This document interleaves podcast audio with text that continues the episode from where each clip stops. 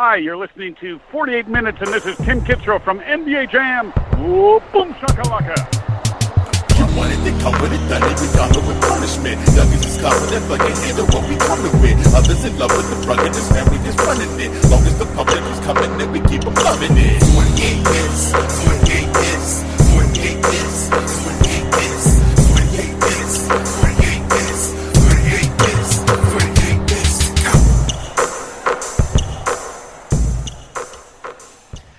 Oh my God, the mics are on.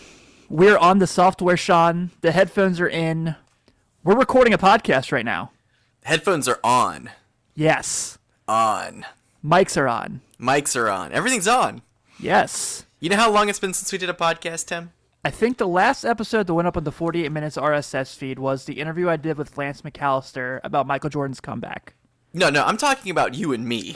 Was it the all Shaquille O'Neal teammate episode? Nope. Well, yeah, I guess I was on that. Yeah. So, but it's been 53 days since we've recorded together. 53 days. 53 days. That's a long time. And the world has turned upside down. That's literally the longest we've went from doing a podcast since before we did the podcast. So yeah, it's really weird.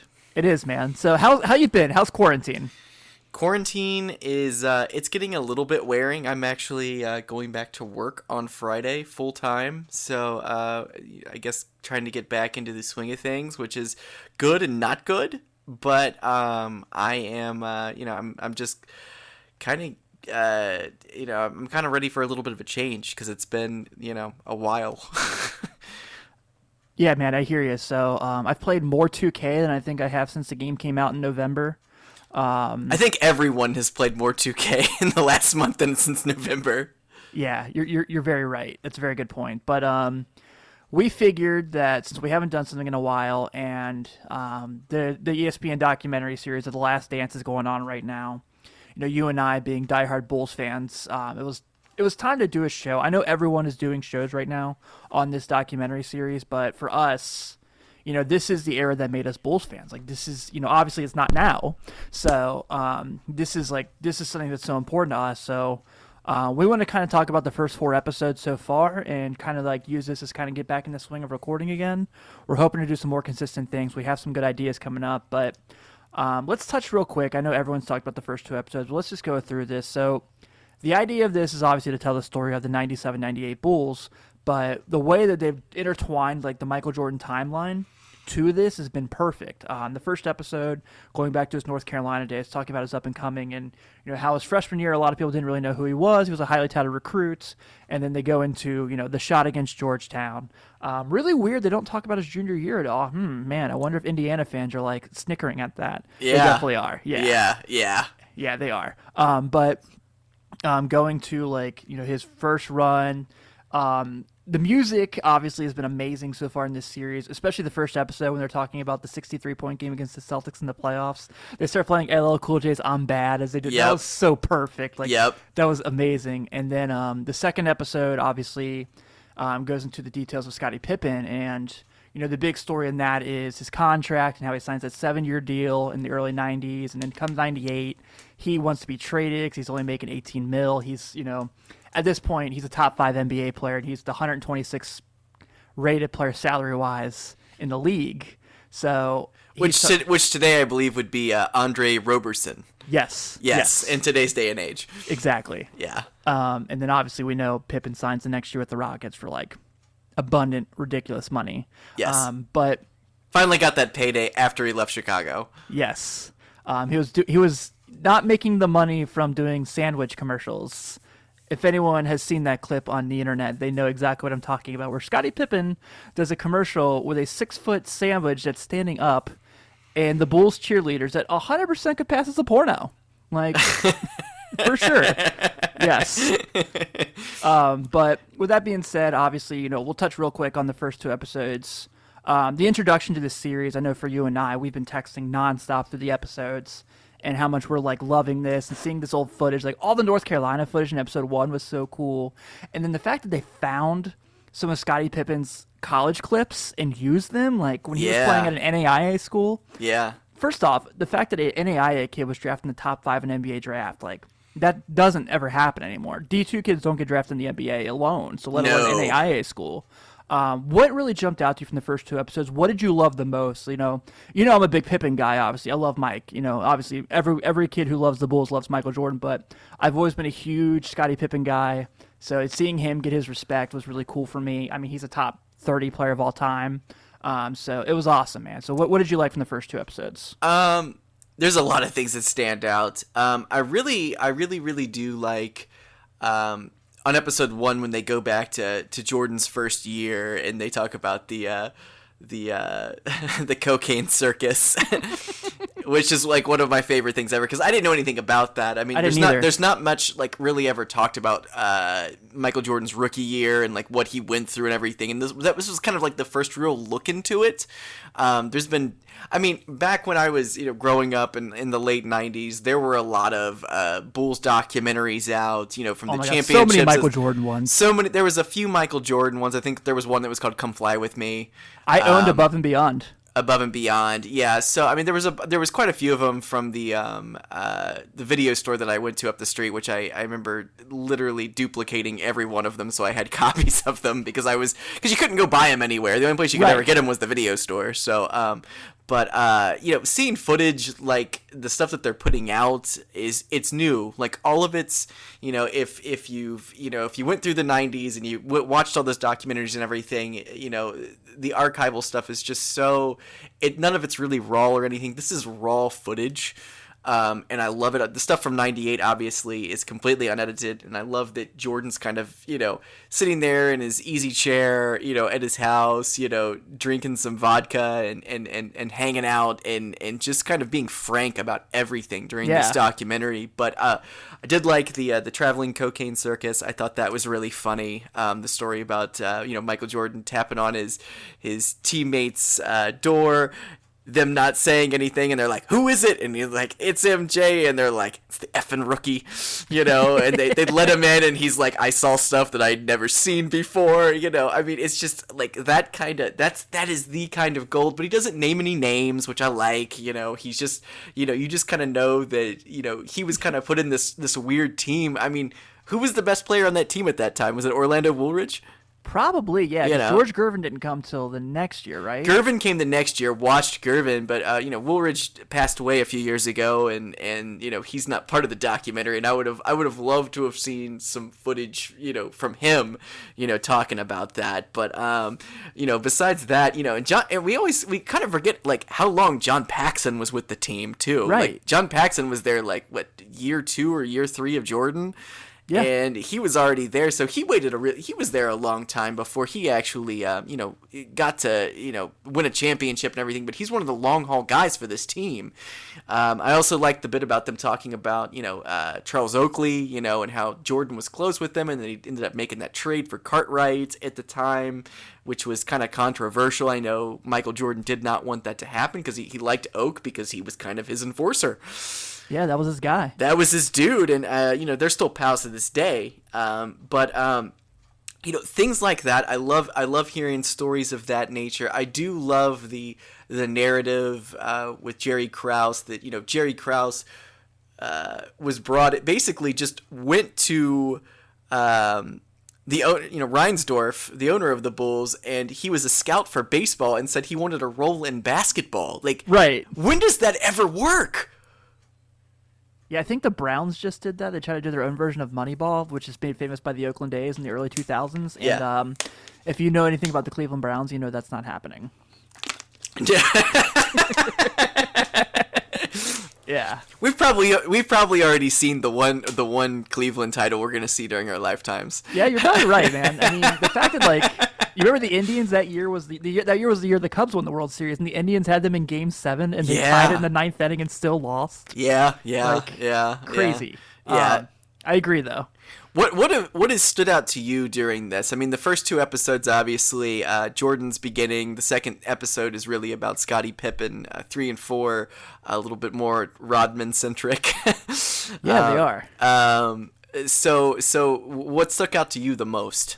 So I'll touch on 1 and 2 real quick, and then we'll just do a deep dive into 3 and 4 for the rest of the show. I think for me, you don't really get to see a whole lot of North Carolina footage from Michael Jordan, it seems like. No. So, you know what I mean? Like, you obviously see the shot against Georgetown, the national championship, but just seeing, like, that elevation of him and that clip where, like, Bobby Knight's like, yeah, he's the best basketball player I've ever seen. And like, yeah. And so that was awesome. You know, we all knew about the 84 draft and the folk, like, you know, anyone was going to take Hakeem Olajuwon. Jerry Krause is even like, he's like, if I had the first pick, I was going to take Hakeem Olajuwon. It might not have been Jerry Krause, but whoever it was. Yeah, the president before him, yeah. Yeah, and then I love that he admitted that. He said, you know, even, you know, looking back at it, I would have, you know, we would have, if we had had the number one pick, we would have taken Olajuwon because he was the consensus number one pick at the time. Yeah, Houston had just won the national championship. Yeah. And then, like, the whole thing with Portland, when they're like, we just couldn't think we can make Michael Jordan and Clyde Drexler play together. And it's like...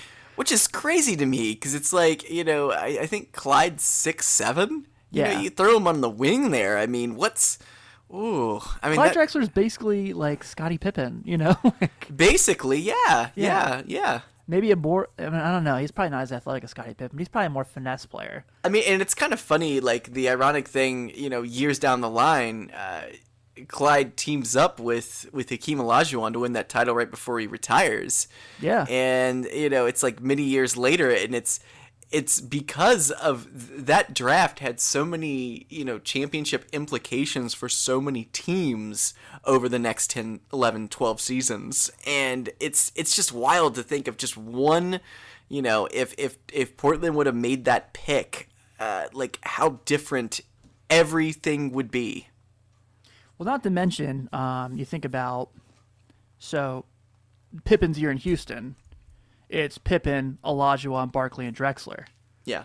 So it's like, oh, man, that was, like, really a weird full circle moment for sure. But, yeah, man, I thought, like, that stuff was cool. But let's go ahead and let's talk a lot about – forgive me, it was not Clyde Drexler on the team. He was retired. You're correct. It was Cuttino Mobley was the fourth guy. Yeah. And Antoine Carr, who the year before was on the Utah Jazz, who got beat by Scottie Pippen. Yes. Cuttino Mobley, that's a name. It is. Man, that roster's hilarious. Eddie Johnson was on this team in his 16th year. He was born in 1959, playing professional basketball in 1999. Like, what? Well, he was 40. He was 40. Othella Harrington was on this team in his second year. Bryce Drew was on this team as a rookie? Yes, he... Yeah, man. Before he went to the Hornets. That's a name I haven't heard in a long time. Yeah, so let's dive in. You know, like you said, so episodes 1 and 2 were about Michael and Scotty. Episode 3 was about Dennis Rodman. And the first interview and the whole thing, well, first they showed a clip of Rodman working out, and he's like, you know, I'm the one that busts my ass. And, like, you know, Jay Adonde makes the point in the first episode of, like, you know, Dennis was the guy that didn't need the ball on this team. And David Aldridge goes, he's the best on-ball defender I've ever seen. Which is probably true, honestly. And then Gary Payton says he was the fuck-up person. He was the guy that they sent in to fuck everything up for everybody else. Yeah, like, yeah. I love that they just threw Gary Payton into that, too. Like, I'm hoping there's a lot more Gary Payton later on in this series, but I love that they just threw him in for that one little bit there.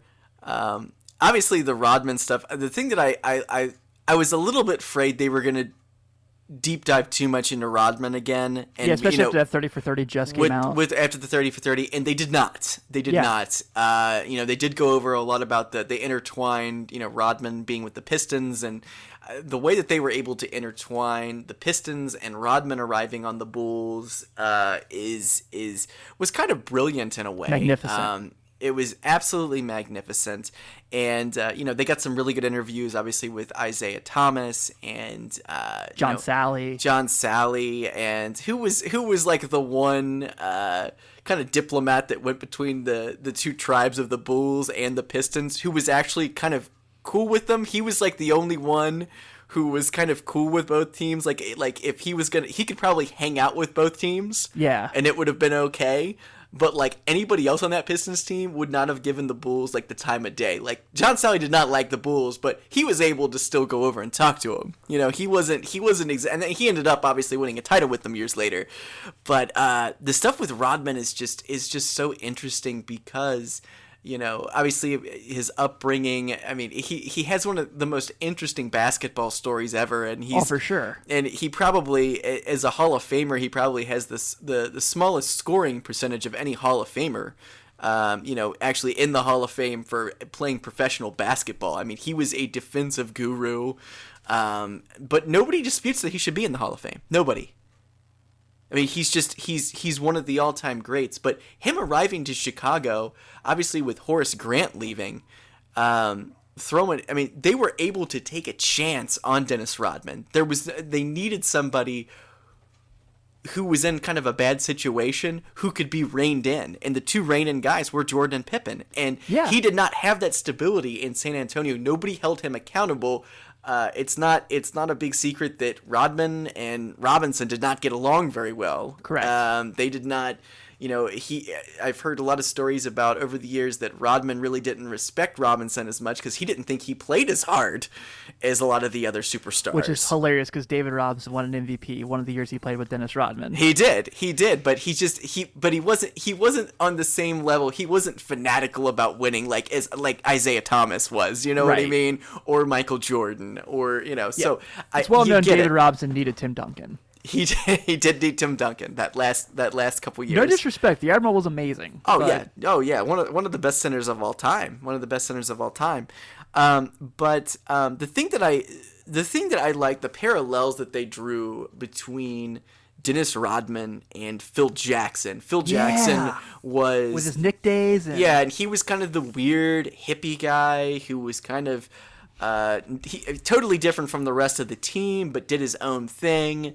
And Phil Jackson, it seems like he really kind of saw that. And like it's just funny listening to him when they had that conversation, and he's like, you know, he's like sitting down in an easy chair, you know, with his head down, with baseball cap pulled over, and he's like, "Stand up, Dennis," you know, and just walks in and basically is like, you know, then takes him out back and says, you know, "You want to be a bull? You want to be a bull?" And I love the old. It wasn't in this documentary, but it was in another one. I believe it was the Rodman one where he said, "Okay, well, if you want to, you got to go in the other room and talk to Scottie and apologize to him because he's in the other room," because they did not get along at all. But he was just such a great pillar for that team, even in his late years. He was able to. He didn't need the ball, and he did all the dirty work for the team. Yeah. But he did start to unravel in year three. Yeah, so, you know, I think the cool thing, too, is like you said, like this documentary circles around Michael Jordan, like the Bulls era and the Bulls dynasty does for sure. But how they use that, like, Pistons timeline to kind of correlate to, like, the Bulls seeing them as the bar. Like, that's the team we've got to get over the hump for. And, you know, going back and they show the series against the Cavs, when obviously, you know, Michael Jordan hits the game-winning shot over Craig Ehlo in Game 5 to end the series because it's in the first round. Back when they had five games set in the first round, which they should bring back. Hint, hint, cough, cough. But oh, 100%. Yes. So my favorite thing is, you know, they show the series and, like, everyone's picking the Cavs, and Sam Smith's like, it's three beat writers at the time. One of them picks the Cavs in 3, one picks the Cavs in 4, and I picked the Cavs in 5. He's like, and Michael walks up to us before Game 5. He goes, we took care of you. And he looks at me and he goes, now we're going to take care of you. And, you know, the game's obviously this back and forth game. You know, Jordan hits the shot with about 8 seconds to go, hits the midway jumper. The Cavs come down and hit a shot. And then the timeouts. You know, I think Michael's like, okay, they're going to have Ron Harper guard me. And Ron Harper's like, I told the coach I've got MJ. And like, no, we're going to put Ehlo on. He's like, all right, we're going to lose. You know? Yeah, he didn't just say we're going to lose. He's like, all right, we're going to lose. I don't give a fuck. I mean, that was the best line of that entire episode. Like, that one stuck out to me the most because Ron Harper is so bitter because he's like, I would have closed out on him. Yeah. Like, Ron Harper's like, I would have closed it. Because he was the best defender on the team. Dude. Why would you put Ehlo out there? Like, Ehlo was the better scorer, but why would you? I mean, like, it's funny because, like, you never even think about that because it's just like Jordan shot over Ehlo, scores, you know, it's iconic. They win. But literally, if they would have just done one other thing, the whole trajectory of Jordan's career would have changed. I know.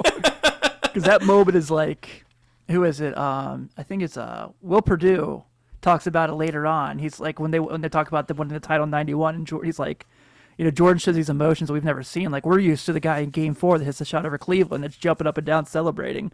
He's like, so to see him crying was so weird. Yeah. But yeah, and you know, they kind of show that, and then they go into the first Pistons series, and they take into Game 7 and they lose, and then the next year, you know, and then next year again they take into Game 7 again, and they lose, and that's when they're like, well, Michael, you know, B.J. Armstrong's like talks about, he goes, well, we didn't all go on vacation after that. We all went back to Chicago and started working out together immediately, which is true. If you look at the 91 roster, I don't think there's many differences as far as like who was on the team. Yeah. But I cracked up at that because that's, of course, you know, we all heard the story of Michael was tired of getting beaten up by the Pistons because of the Jordan rules. And that was like this offseason where he started weight training, and his trainer's like, I told him to do 6 reps. He did 12, and, you know, stuff like that. Just the typical Michael Jordan legend stories. And of course, you know, they go and they beat the Pistons. They sweep them in 4. There's the clip where Rodman, like you mentioned earlier, where it's like, you got to go apologize to Scottie. Part of that was because in that series, Pippen puts in the layup in Game 4, and Rodman shoves him in like full-fledged flagrant foul. And that was when, like, you know, Horace Grant's like, Michael told me not to complain to the refs because the Pistons knew we had him. And Scottie doesn't retaliate, and Michael goes, when Scottie doesn't say anything, we knew we had them. And it's just a perfect Michael Jordan moment of like, you know what I mean? It is. I completely agree with you. But, you know, they do a lot of cool stuff. They talk about, I love that Doug Collins got his respect for helping evolve Michael Jordan. Oh, yeah. Yeah. That was great. Yeah, and I love that they showed the unedited footage from the press conference, you know, with Doug Collins. Just give Jordan the ball and get the fuck out of the way. Which is like one of my favorite things, because I've seen that clip many times, like filtered over the years, and it's just, you know, and it's funny, you know, talking about the obvious, you know, the coaching change with Doug Collins. They brought Doug Collins in, and Doug had such a close relationship with Jordan, and yeah. And getting them to the Eastern Conference Finals and then being fired next year, it's something that happens fairly frequently now in the NBA. Yeah, David Blatt's like, hey, remember I took a team to the finals? Exactly. But he didn't take them to the finals. He didn't. They had the number one record at the All-Star break, and he was fired. I think correct. Was that right? Yeah, but the year before was when they went to the finals, and like, oh yeah, that's right. He was. They like LeBron hits the buzzer beater in the Bulls, where he literally is like, I changed the play on David Blatt. Oh yeah, I totally forgot about that. I forgot that Blatt actually got them to the finals that one year. But yeah, you know, making a change like that back then, it was kind of unheard of. There wasn't as much coach changing as there is now. I mean, it's a carousel right now it's musical chairs with coaches all the time in the NBA now, but back then it wasn't quite as crazy. So being able to getting rid of, but it's funny because like Jerry Krause is, you know, he wants to change things. He brought in Doug. He wanted to make a change with the coach, you know, and was it 85? So he brings in Doug. He's got Doug there for 3 years. They get to the Eastern Conference Finals, and then he brings Phil Jackson in, who was an assistant from the year before, who had been picked up after he won a CBA championship. And the footage they have of it's Jackson amazing. Of him, because he was coaching in some other country. Do you remember Israel. Which one it was? He was in Israel. That's correct. Yeah. So he's coaching in Israel, and I could not believe they had footage of that. I know. I could like whose basement was that in? You know what I mean? Like, that was just incredible to me. They had that footage, and of course him winning the CBA championship, which was, you know, kind of the. You know, the minor the pre-NBA. That was the G League before. It was the G League before. Correct. Yeah. And he won a title with them. Was it with the Rochester? Yeah. So bringing him in, they make another change, and they put this guy. And Phil and MJ don't really jive at the beginning of this, because he's trying to push the triangle. Right. On this, which is completely different from what they're doing, because he was just trying to get, you know, Doug Collins was just give Jordan the ball, you know, get out of the way. That was really what it was. You're going to score 60 points. You could score 40 to 60 points a game. We call that James Harden now, kids. James Harden, exactly. And, you know, the triangle was going to give points to Scottie. which was, you know, it's like you're not going to be the scoring champion every single year. You're not going to be. It's just not going to happen. Michael is that he's like, I don't want Bill Cartwright to have the ball with 5 seconds on the shot clock. Exactly. There's so much Bill Cartwright shade that's been thrown over the years, like by Jordan. Like Jordan, like absolutely, like I get the feeling that he just never respected him as a player. Yeah, for sure. I want to backtrack real quick for Wim Bavon, because when we talk about the Doug Collins thing, one of my favorite stories they touch on is Doug Collins' first game. He's like, you know, it's a really close game. Yes. You know, and he's like, I'm really nervous. He's like, and I see this hand reach out and give me a cup of water, and it's Michael, and he says, Coach, don't worry, I won't let you lose your first game. You scored 50 points at the Garden, which is at the time the Madison Square Garden scoring record. Yes. And I thought that story was amazing. And then that's when they kind of go into like Doug Collins, like how he elevated Michael. He's like listing off Michael's accolades and how well he was the coach. And they play the Prince song from the Batman soundtrack. Party Man. Which is amazing. Yeah, because I've never heard it used in anything else. Same. Like, yeah. That was amazing. Yeah. The fact that like Prince's estate, you know, you're my best friend, so you've heard me say a lot of things about Prince's estate, knowing what he means to me. Yeah. And so like, you know, I hate them a lot. And so like, I was like, all right, this is cool. This is the one thing they've done right since his death. Yeah, because that song would have never been licensed for this documentary when Prince was alive. No, he would have been like, why do you want this? Yeah, however... The Kevin Smith story is like the best ever about getting like a Prince right. Yeah. Oh, you're going to have to tell me about that. Oh, yeah, I'll send it to you. You have to send it to me. Okay. Yeah. Okay. But yeah, I think, you know... I think that Jordan had a way of finding motivation behind everything, just like Larry Bird did, you know, mm-hmm. when Larry Bird famously said that he was mad that someone screwed up his tickets that he was supposed to get, and he basically took it out on, like, the whole Knicks team, and or I think it was on Chicago, actually. I don't remember which team it was, but, you know, and Michael, every game he's got, like, a new motivation, like, I'm not going to let my coach lose his first game, you know? Yeah. So every single time he's got something that motivates him, which to me is really what makes some of these players so great, especially Michael, is just how motivated he is and cutthroat. But the thing with, you know, one thing that was interesting about Doug Collins after Doug Collins was fired was he's like, I coached him when he was the MVP. He was the All-Star Game MVP. He was the Defensive Player of the Year. Slam Dunk Champion. And the Slam Dunk Champion. Yeah, like I mean that's amazing. Like that, like he coached Michael Jordan, like peak Jordan. Yeah, he did, which is hilarious. So yeah, I thought like I wanted to make sure we touched on that. You know, like you said, like it's cool. Doug Collins got his respect for how he elevated Michael Jordan's game, and I definitely appreciated that. You know, one of my favorite things in that third episode that they touched on was the Sniff brothers, Michael's security crew. Yeah, that was pretty funny when he's like, "That's this Sniff." This Sniff. Yeah, like yeah, that was funny. It was like, we were called that because we were the jockstrap sniffers. And then, of course, they end it with the whole, like, Dennis is going on vacation, and Michael's like, if you let him go to Vegas, we won't see him.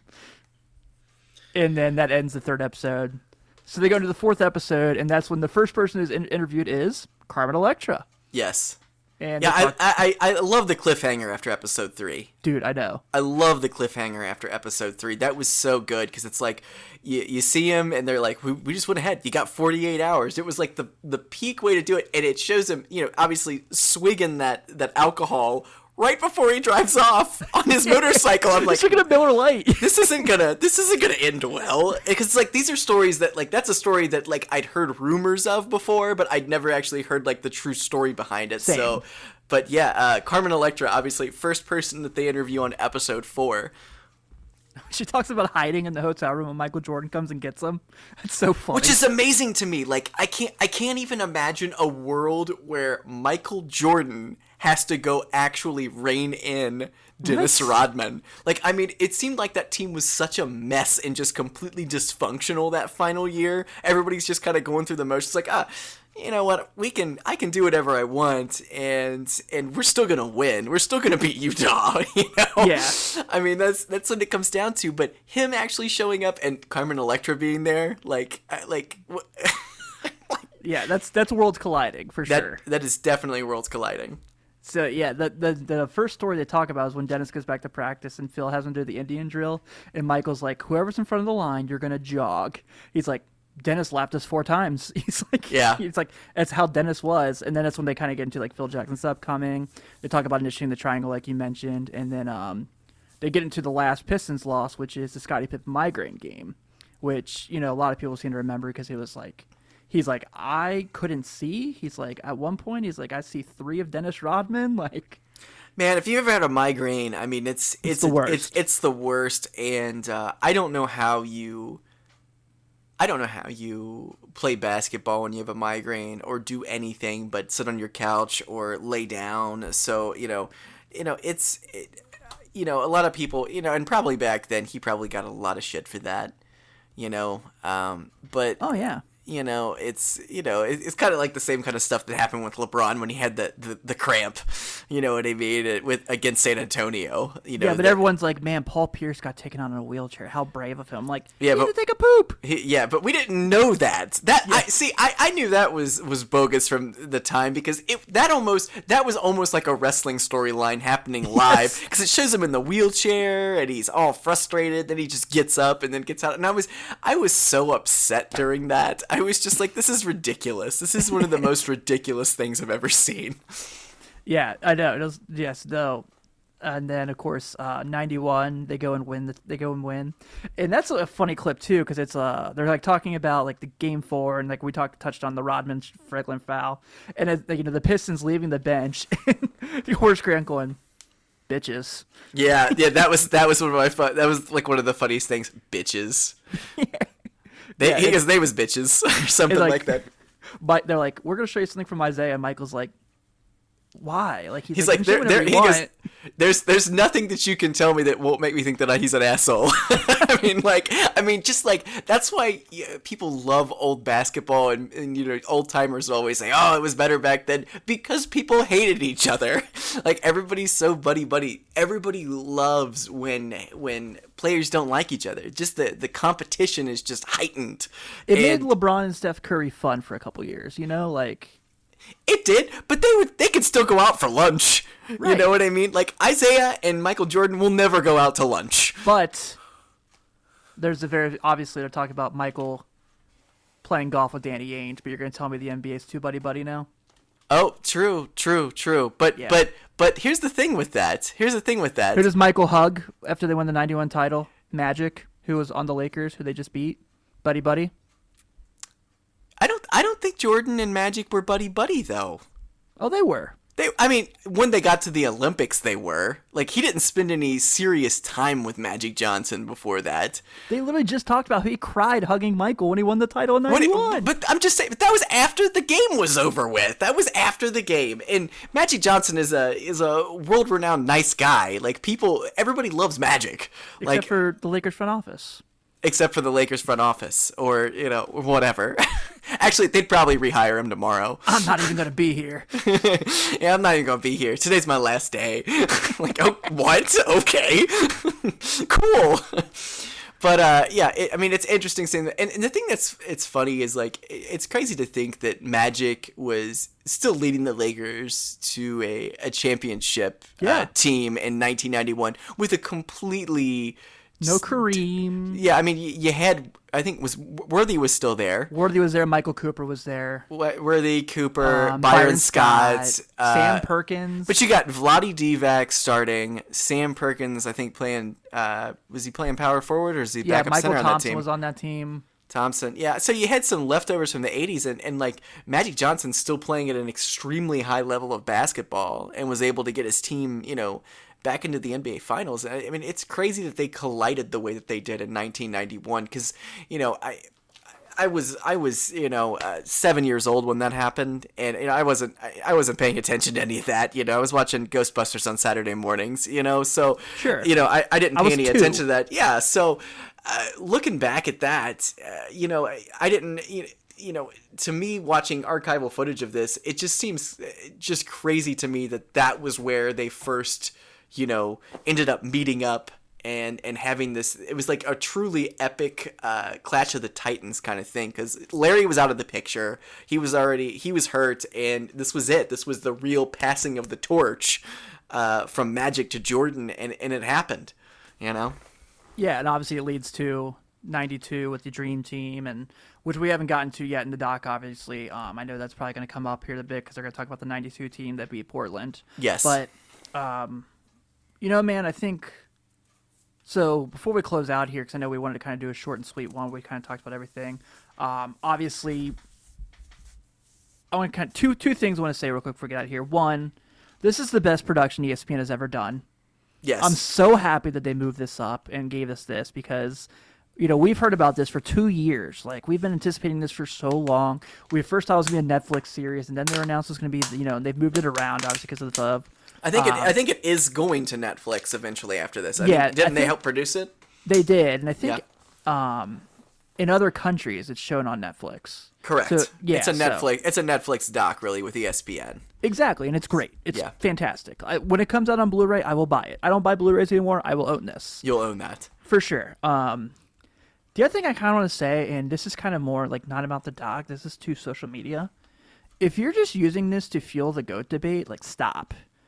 We need to end this. I thought, like, after Kobe's passing that we were just going to enjoy greatness, and...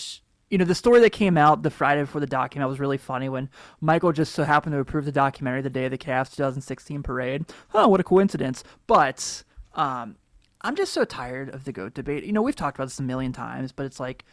Well, the old-timers versus the young people, it's always going to be that way. Or, you know, Chicago people versus Cleveland people. It's always going to be one or the other. And I mean, it's personally, dumb. I'm always going to believe that Jordan is the GOAT. You know, and LeBron's obviously got to. In my mind, he's got to do a little bit more. He's done everything, though. You know, we can go ahead and say LeBron's the GOAT too. You know, they're both GOATs. People say Kobe's the GOAT. They were three of the greatest players to ever touch a basketball. Exactly. In the grand scheme of things, they are three. And you know, during my lifetime, it's amazing to think that during my lifetime, the three greatest of all time have played. You know, and I got to see Kobe's entire career. I've gotten to see LeBron's entire career. I saw, you know, Jordan from 1995 to 1998, and then his weird stint in the 2000s with the Wizards.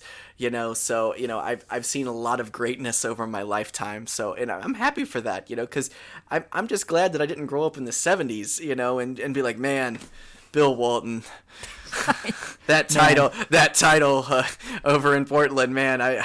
Chris Broussard had that thing the other day where he's like, you guys don't even know how good David Thompson was. Like, yes, we do. Like, stop.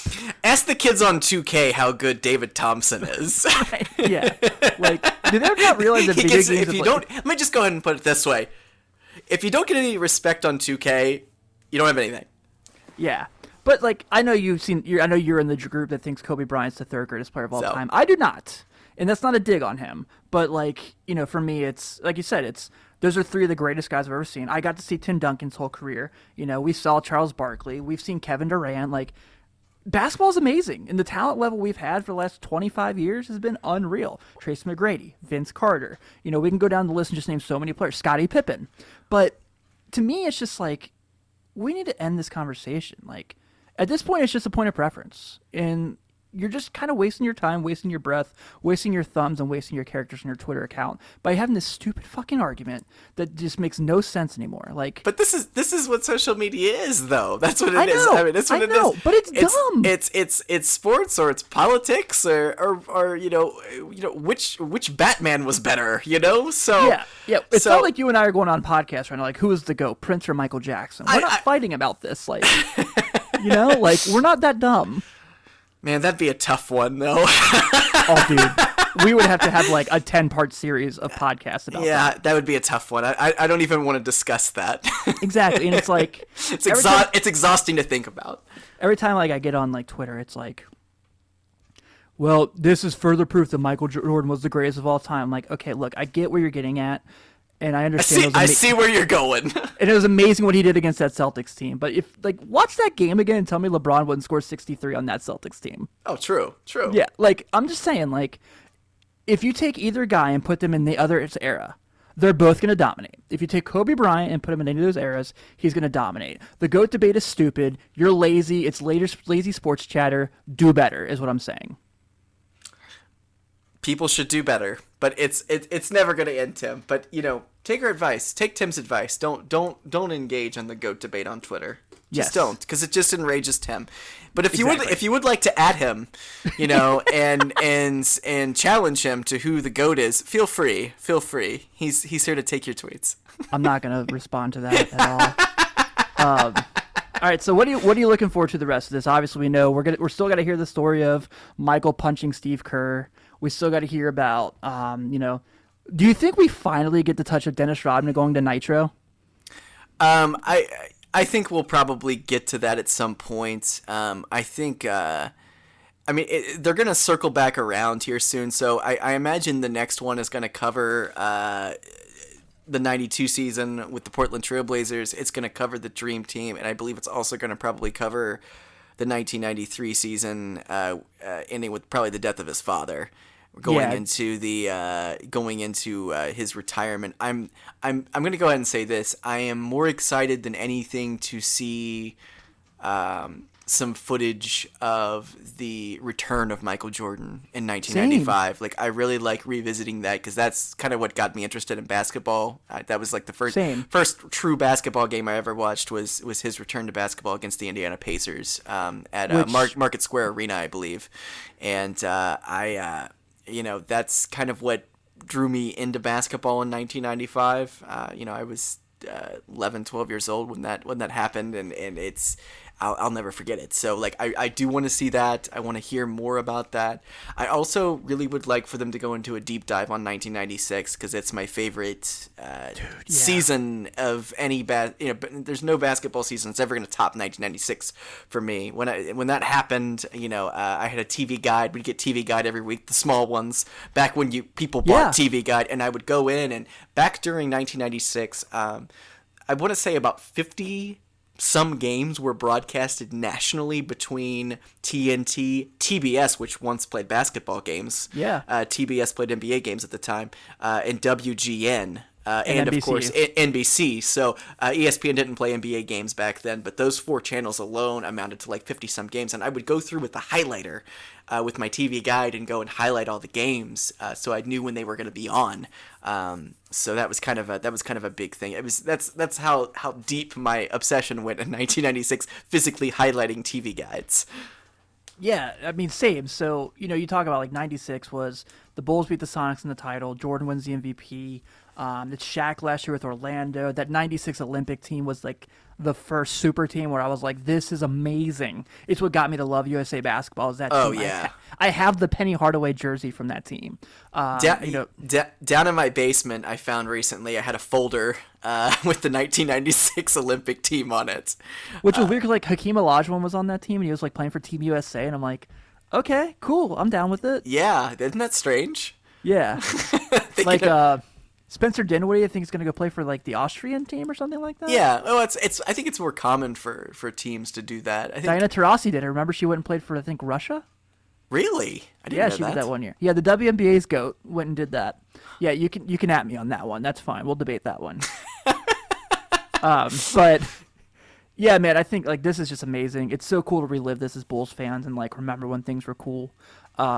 Also, I will say, you know, another thing I want to see is the failed Orlando Magic series with the Nick Anderson steal. I'm very interested to see that because I mean we've seen this Magic moment on ESPN, we've seen their side, but I would love, and Michael Jordan obviously didn't participate in that, so you know, seeing his thoughts on it would be great. You're right. Yeah, getting his thoughts on that. The switch from 45 to 23 during the series. Yeah, I'm really looking forward to those episodes, and I'm imagining probably 7 and 8 are probably going to be the ones I'm going to probably enjoy the most. So, but it's been a great series so far. Yeah, and don't forget, obviously, we have a Kobe Bryant interview coming up in this doc series still too. So. Yes. Yeah. So we're going to go ahead and wrap it up. I hope you guys are enjoying The Last Dance like we are. We're going to probably keep doing these episodes. Obviously, we won't be doing 4 episodes at a time until the doc series is over. We're going to, as 2 diehard Bulls fans, reliving this has been a blast. So thank you all for being patient during quarantine and everything crazy. I was in New York City when the world went to shit, so I'm fine. No one has to text me like they have every week since. But yeah, so we're back. We're doing this. And like Sean said earlier, talking about Michael Jordan's comeback. If you're listening to this on Apple Podcasts or Spotify, the episode underneath this, you can hear my interview with Lance McAllister about Michael Jordan's comeback to the NBA, because this is the 25th anniversary. So it's a really fun episode, a really good interview. Thank you all again for tuning in. We're back. We just sent the fax machine. We're back. Have a good one, everyone.